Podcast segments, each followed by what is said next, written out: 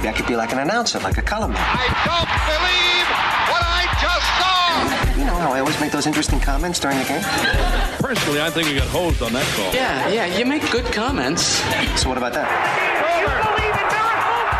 Well, you know, they tend to give those jobs to ex ball players and people that are, you know, in broadcast. What about a talk show host? This is In the Booth Talk show host, that's good. I think I'd be good at that. I talk to people all the time. with Matt Park.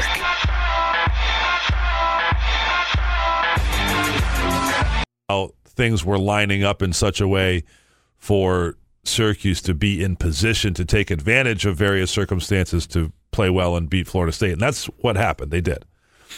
Now you come in, and how good do you think you are? And do you channel that confidence in the right way or the wrong in, in terms of uh, being distracted or being full of yourself or being spread thin? It's a fact that after big games like this, more requests for your time, coaches' interviews, and that type of stuff come in. That's a proven fact. It's human nature. Uh, these national programs are interested in the top 25 teams or those that beat the top 25 teams, people that are trending uh, at or near the top of their conferences. And that's where Syracuse is for right now. And that will only continue if they take care of business. If you're 4 0 after this, it'd be pretty historic in that it, it's the first time since 1991. Now you're going on the road to a top five team in Clemson, two unbeaten teams in a nationally televised game on ABC. That's the job of Dino Babers right now is to focus his team. Uh, cleaning up a couple of little things, and you can join us by phone at 4 ESPN 44 437 7644. Adam Terry coming up. Cleaning up on uh, a couple things that uh, happened, uh, you know, in the, the Twitter landscape here in the last uh, day or so. Tweeted out a picture last night of uh, during the player interviews of Brian Higgins interviewing Tommy DeVito. There was some reaction. Oh, he'll start on Saturday. He's not going to start on Saturday. Okay, I would be uh, exceptionally blown away, surprised. Eric Dungey's fine.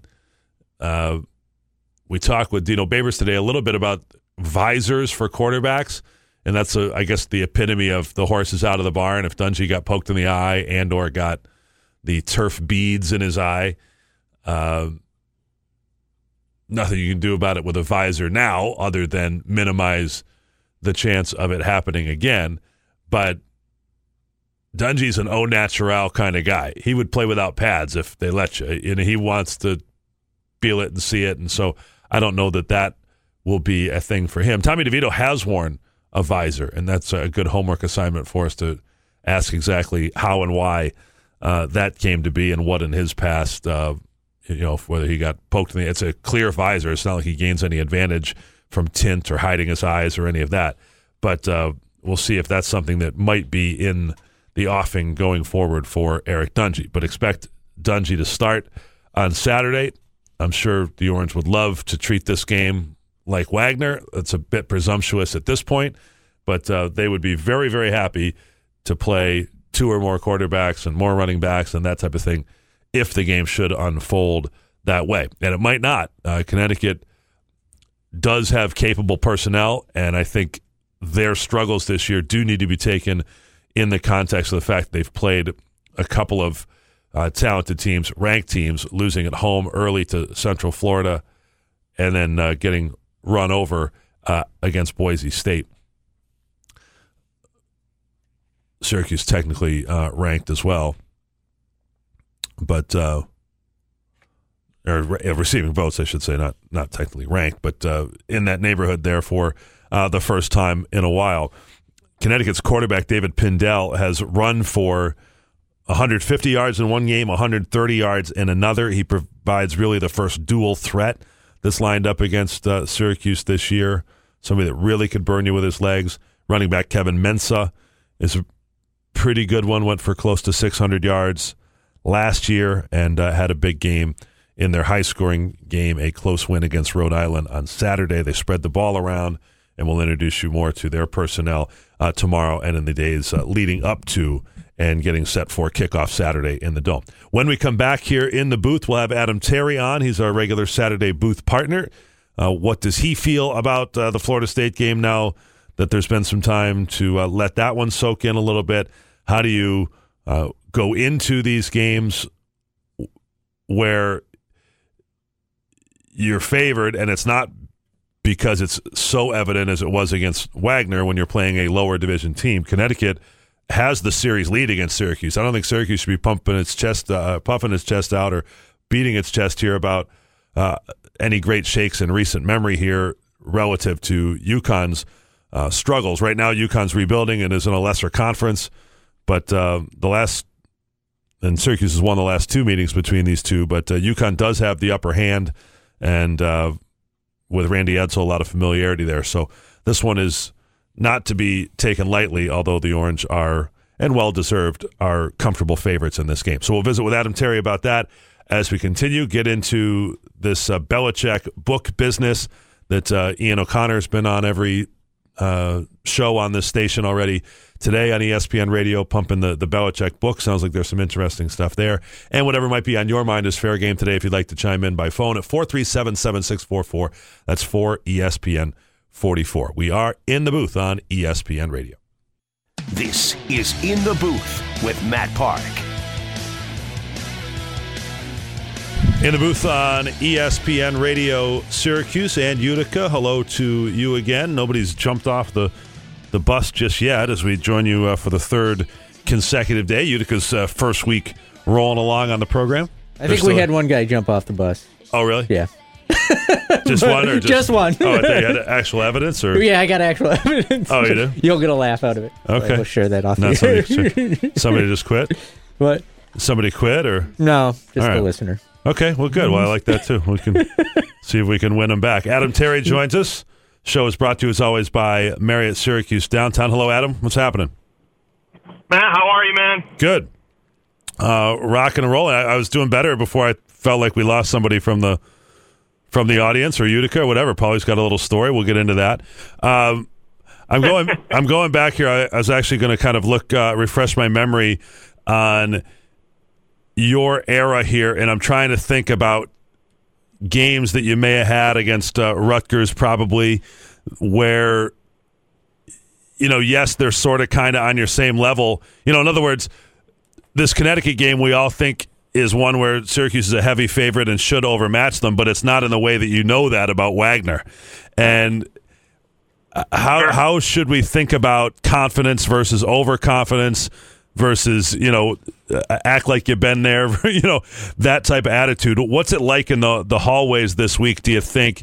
Where pretty much everybody on the team's got to be feeling pretty good. These last two victories were so sound, um, so completely three phases that uh, they got to be feeling pretty good about themselves, but they can't get too far out ahead. Yeah, I, I just revert back to we played Temple down in the vet, and uh, I don't remember who the kicker was, but were playing Temple. I do. and- I'm just not going to say his name. Yeah, I, I I do as well, but I just don't want to throw anybody under the bus. But you know, we're down at Temple. We're down playing in the old vet as the uh, rats are running across the field. It's a miserable day. I think I gave up two sacks on the day. We we play to uh, we score at the end of the game. We have the ability to go ahead, and we clink it off the goalpost. So that's a game you're go- supposed to go and win, supposed to go and dominate, and to leave with a uh, with a loss is probably one of the most demoralizing things. So for Syracuse coming into the dome this week, it's it's an expectation that they should win.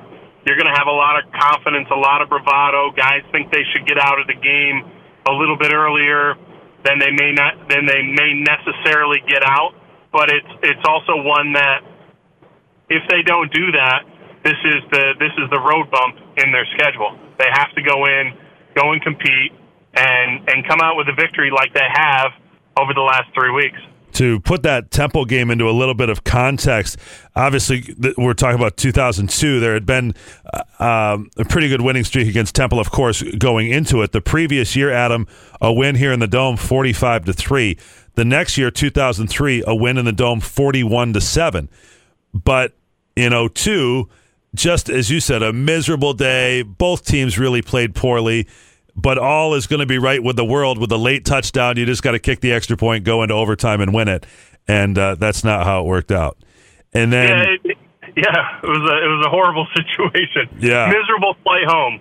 well, and it's also the day that we, uh, Paulie will remember this, that we remember fondly for the day that uh, Mark Johnson, my uh, former partner, and Coach Mack missed the bus leaving the stadium because Veteran Stadium is completely round, right? And when it's completely round, you sort of lose your uh, bearings a little bit. That's hard to harder to find landmarks. They came out and they could have gone left like hundred feet to the bus. They came out, they took a right, they went all the way around the stadium to back to where they should have been in the first place. Now at that point, the bus was gone, and uh, there's great stories about how Coach Mack was able to, and this is post 9/11, was able to sail through the uh, airport security and everything to get to where they needed to be on time, just because people recognized him and he treated them so well, and they they made it to the plane on time. They just missed the bus from the uh, from the stadium. Gotcha. He also hit his head on the back of the press box when that extra point was missed. He hit his hand on the table so hard that he fell backwards and Mark Is Johnson. that, Mark that's Jo- the one he fell over out of his chair. Yeah. yes. Mark Johnson almost missed that game also because he forgot his wallet prior to the Yes. game in the hotel and drove to Delaware in my rental car on Right. accident. Right. Yeah, he took a wrong turn. He was headed headed uh, across the bridge the wrong way to Delaware. I was on standby hell for of a that. day. Yeah, that was not not a great day to be uh, to be orange, and actually lost the next time down uh, to Temple in 2004 as well. Yeah, so, we won't- we all right, so that that wasn't that really the point. The the point of bringing up the That- that- conversation. That, one would have put us in the Fiesta Bowl, but that's Yeah. neither here nor there. Certainly. And, you know, talking about this idea of keeping it rolling and keeping focus, wh- what are the most important things for you this week? You know, to me, we can look at Connecticut's performance on paper and see that they've been pretty much overmatched and they look to be obviously in a rebuild with a young team. You still have to do it. You know, they're not going to come here and, and roll over. Uh, you have to continue to play well. How do you keep that up through the practice week and, and stay sharp here?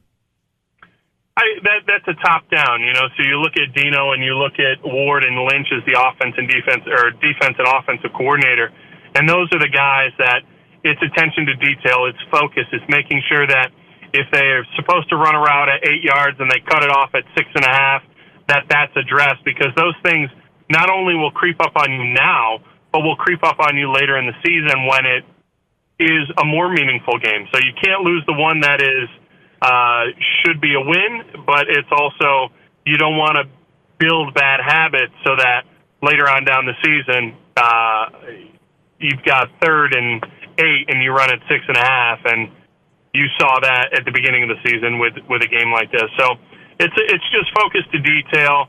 Uh, they've got to they've got to clean up some of the penalties. Um, you know, they're playing with a lot of physicality, which will bring on some of the um, personal fouls and stuff like that. But those are things that need to be negated as well. You never know when that tide will shift or when it will change uh, in a game with a penalty like that. The expression is either coaching it or allowing it to happen. And if we uh, do see that later in the year, you're right. Some of those things could have been uh, nipped in the bud. Adam Terry is our guest, former Orange uh, offensive tackle and our radio analyst for IMG on the game broadcast Saturday. Uh, Adam will join uh, Lisa and Gomez down at the Sheraton to start at 1 o'clock, and our uh, coverage will continue right on through. It's a 4 o'clock kickoff on Saturday afternoon in the Dome. And Adam, given your position, you know, th- probably more than people recognize, the offensive line needs to be in tune, uh, certainly with the quarterback, but also with the various running backs and, and in the running game. And I I wondered what your thought was of the approach that we've seen so far with Dino Babers says, you know, I'd love to have one back that can stay in there, that has the stamina, that can carry it as much as we do, that knows all the blocking and the protections. And that way we can really go tempo because we're not subbing at that position. But right now, they have been running, for all intents and purposes, three backs in there, uh, pretty much with, with no rhyme or reason. It's it's Strickland and, and it's Dontae Strickland and Mo to get the early carries, and then Jarvion Howard has been used uh, primarily in the second half. What do you view as the approach, and, and how do you think it'll play out going forward? Well, it seems, you know, just initial impression, Mo the guy um, that's kind of come on. He's the hot hand. Basically, what I think is who's the hot hand right now. It, it's you look at Moe Neal and what he's been able to accomplish. Strickland is the guy that he's a solid overall back. He's not going to wow you with tremendous speed um, out in the open, but he does have the breakaway speed if necessary. A little bit more of a pounder, and then Howard is the guy that's hasn't come out of nowhere in, in my eyes or your eyes from training camp. We watched him, and and he we understood he was extremely talented, but I think he's the taking the next step into a viable option as a running back. So and then you've always got Eric Dungey as a running back too. So why not throw a fourth in there um, for good measure?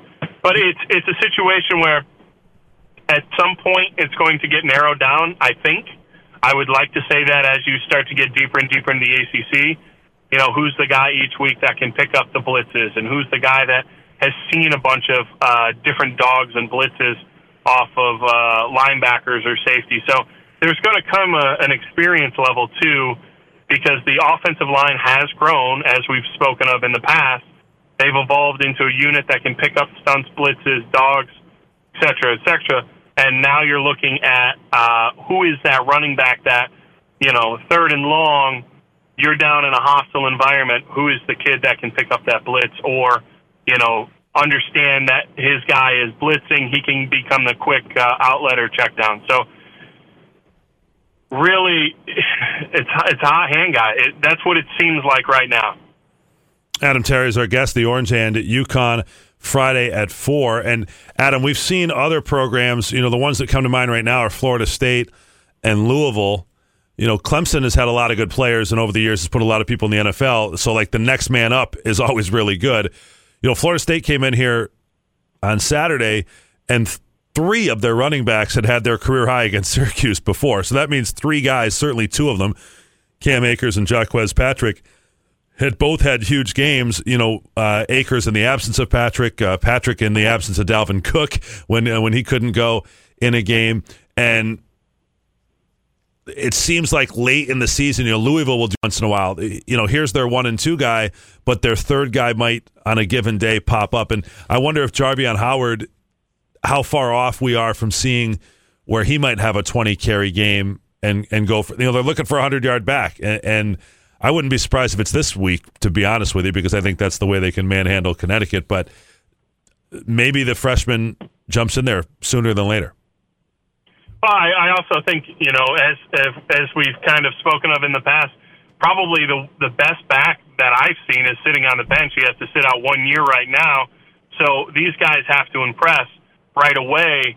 Jarvion Howard, he has a, a knack for taking something, a small opening, and he has the power, the speed, and the agility to to turn nothing out of you know something out of nothing. So I, I like him. I, I like what he's capable of doing. And what it always comes back to in Dino Babers' offense is do they know the protection because they're the guy calling the protection for the offensive line? Um, opposed to a nor- normally what it would be as a quarterback in the backfield. So that I, that is the that's the key, and and how fast. This was the question with Mo last year was how fast can he learn that um, play calling and and protection calling to to get out there and make an impact, and that's probably going to be the same thing with Howard this year. And last thing, you talk about Dungey as a running back. That's one of Connecticut's threats. David Pindell has had two really good running games so far this year. He leads them in you know carries and running yards and running touchdowns, and has been throwing it pretty well too. Uh, six touchdowns and and three picks so far. Uh, obviously, it's a, a UConn team that's been overmatched, you know, in the two major opponents that it's uh, played this year. But uh, how well suited do you think Syracuse is to play against a running quarterback? Uh, I don't know how well suited, but it'll be a great test because going down, you know, there's two or three teams in the ACC that will run the quarterback quite often. You know, Clemson being one that they will run him around. Uh, if not, Trevor Lawrence will get in there and, and kind of do a similar offense in Clemson. So it'll be a first true test. Uh, Brian Ward's done a great job game planning so far, and the, the the thing that the thing that we've seen that we didn't see last year is third down. You know, they were 13th in the country going into this past game in third down percentage, and then they allowed uh, only one first down in the game, I believe. Well, there's more first downs, but yeah, on, on third down conversions, third, third down, third down Florida conversion. State was My- one my- for 14. Third down conversions. Right now, Adam, So- uh, Syracuse is second in the country in third down defense. Opponents are 8 for 42, 19%.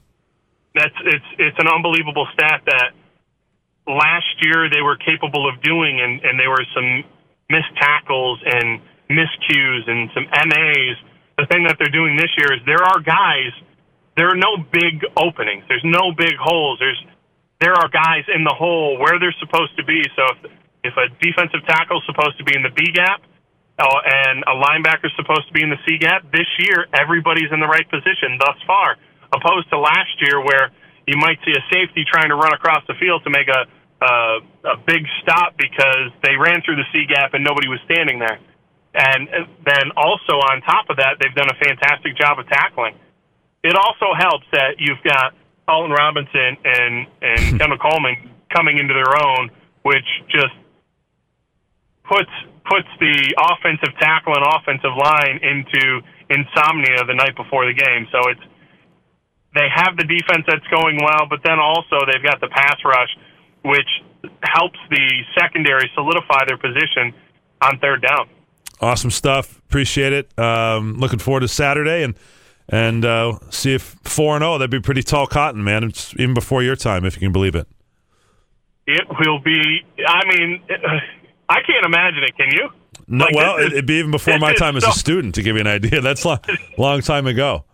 It's so Uh, exciting. Even even Paulie will crack a smile. Well, we'll see about that. We'll have to wake him up and uh, and tell him what happened. I got you. Adam, we appreciate All it. Thanks. fellas.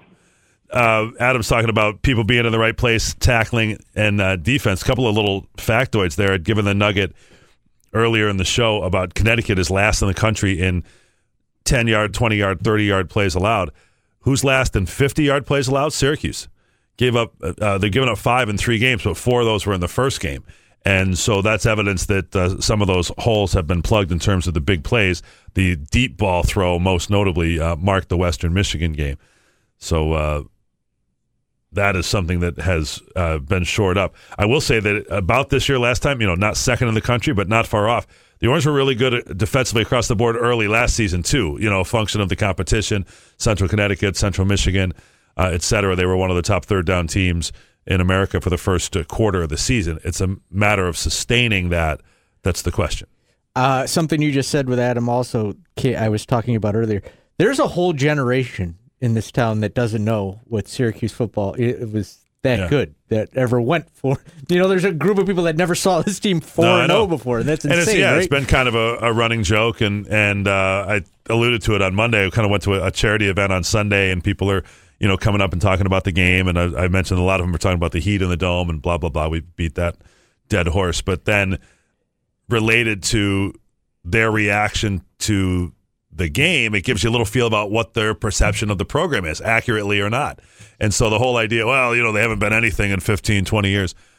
Well, yes, they've been down, and it, it's just funny how people look at it. And I'm not going to go to a charity event and start mixing it up with people, but one of my classic pushbacks is, well, they just had a stretch where they won bowls in three out of four years.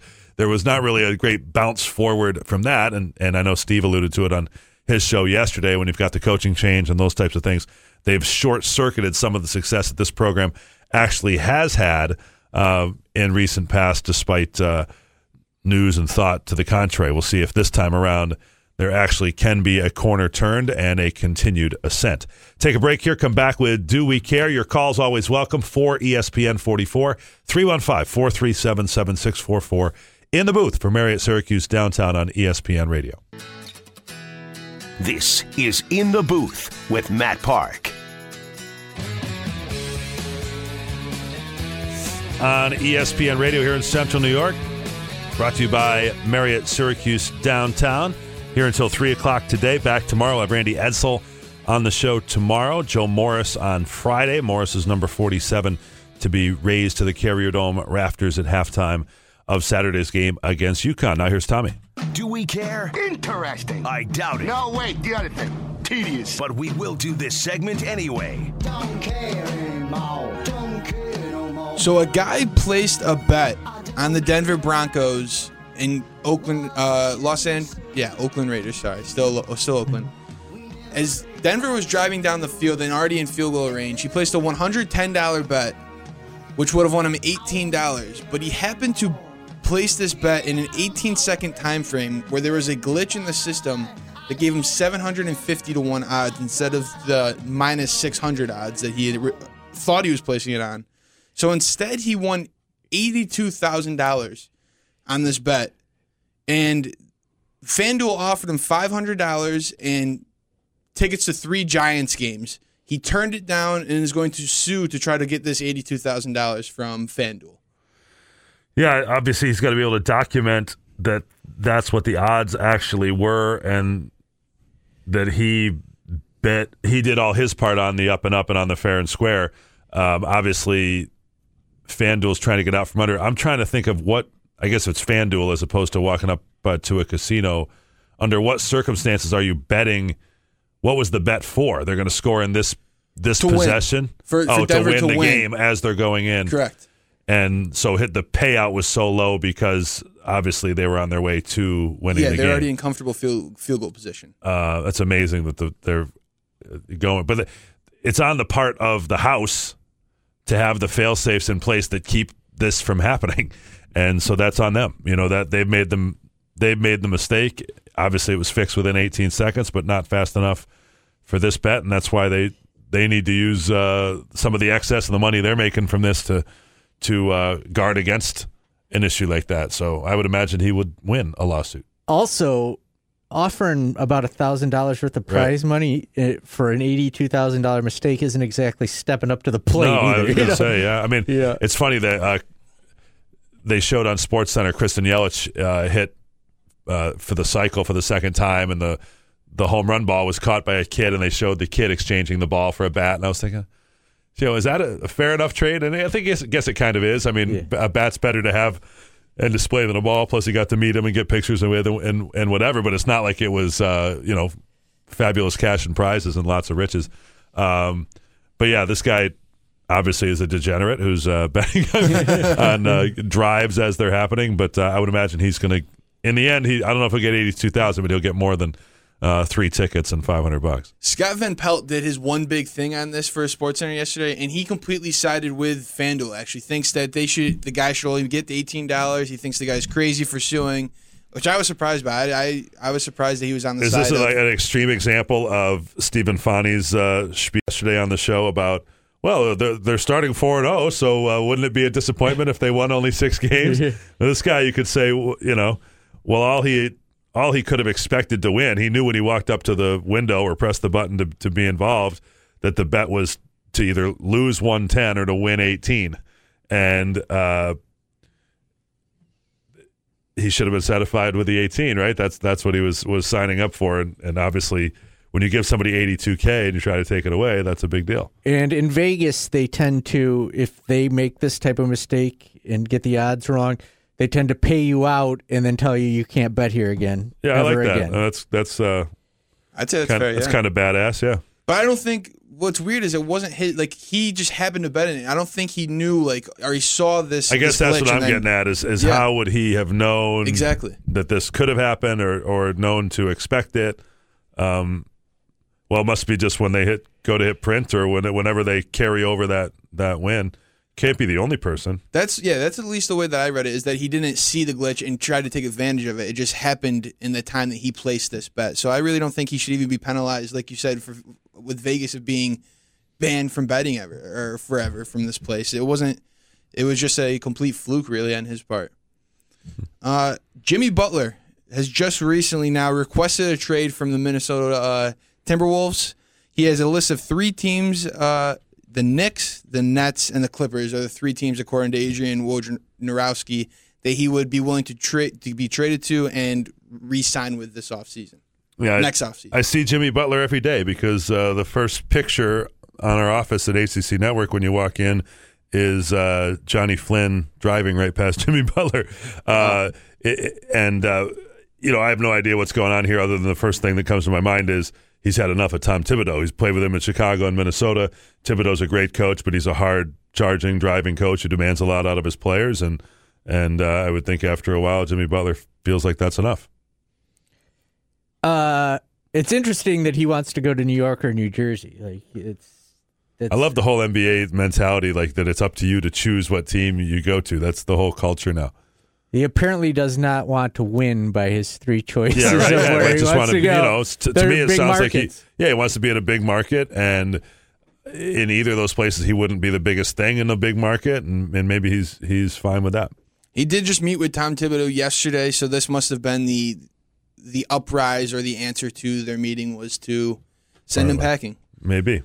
Uh, and a book was written about Bill Belichick titled Belichick, and in it it says that Tom Brady considered a divorce from Belichick this offseason. He he said that being with a, a grouchy old man for 18 years, sometimes you want to leave, and this year he he considered that option. Yeah, I, I could see that. Um, I don't know where Brady's going to go. It'd be hard to picture him in any other uniform or having the, the same setup anywhere else. But people wear on one another. That, that there's no surprise in that. To me, the money quote of this thing has been what they put on Sports Center all day today. That they've got an, an unnamed assistant coach saying. Well, we're not saying that our system could m- win the Super Bowl with any quarterback, but pretty much if you give us the top half of quarterbacks in the NFL, we think we can do it. And that Robert Kraft thinks that Brady is God's gift, but the rest of the coaching staff not so much. So th- basically, they're saying that the coaching staff, including Belichick, thinks Brady's pretty much just a guy, and that they have uh, put him in position to to be as productive as he has. And uh, that one to me is the hot take and is is the inflammatory thing that, that Brady ought to uh, to be upset about. Uh, but it is an interesting discussion. How would good would Brady be on another team, or if they had Joe Flacco or Nick Foles or anybody else, what would they have won? And that's what uh, makes sports and barroom uh, conversations interesting. Thanks, Tommy. No problem. Back with more to wrap up the show when we come back. You're listening to In the Booth on ESPN Radio. This is In the Booth with Matt Park. In the booth on ESPN Radio. Back tomorrow and Friday as well, 2 o'clock. Randy Edsall, Joe Morris will be uh, our respective guests. You never know who else might swing by previewing the game, the Orange and UConn on, on Saturday. Said we were uh, happy to have uh, Utica on board this week, Paulie. Apparently, Utica's not so happy to have us. Yeah, one guy thought I'd ra- said I'd rather hear Stephen A. Smith than how hot it is in the Carrier Okay. Dome. Well, that's one. And that's fine. Stephen A., though, he's keeping an eye on Syracuse. If you follow his Twitter account, he spoke to the team uh, right before the start of the season. He and uh, John Wildhack are close, and and uh, they suggested a meeting, and Stephen A. spoke to the team. They kind of bonded, and he's been watching these results and tweeting out attaboys after the game, like with names, like, hey, I saw you, DeVito. I saw you, Pierce. You know, he- Nice. he's- so he's well coached. He's either actually watching the games and, and uh, paying good attention, or he's been well coached in uh, how to fake it. In BS. Yeah, and uh, I would bet the latter, given uh, the rest of his persona and the way he goes about it. You could hear Stephen A. right here on days when uh, Steve and uh, Seth are not in, including today. All right, we'll be back tomorrow at 2 for Tommy and Polly. I'm Matt. Thanks for listening, everybody. This is ESPN Radio.